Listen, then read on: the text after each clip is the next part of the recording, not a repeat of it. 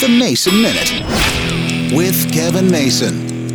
I haven't been considered an athlete for a long time, and anybody who knew me back in high school would say I probably wasn't much of an athlete then. But it's been 45 years since I played competitive basketball, or in my case, mainly sat on the bench. But last night I had a feeling go through me that I hadn't felt in nearly 45 years. So when my nephew's team lost in the sectionals in Indiana, we watched the game on TV, and we'd seen him over the weekend, went to see him play last Friday night. But when they lost, I didn't have to talk to him. I didn't have to see his face, because I know that feeling, because I felt it last night, and it wasn't something I'd felt in a long time. Now, my basketball career, if you call it that, ended in high school. Life took over. Sure, I still follow sports, but last night I had this feeling come over me. It's almost like a sickness to your stomach. You're kind of queasy, but you don't have to throw up. You just don't feel quite right. It's that part of being on a team where you know you can't control it all yourself, but you still don't feel right. His season's over. He's got a few more. He's only a sophomore. That's not the point. I know that feeling, and I felt it for him last night, and it's not a fun one.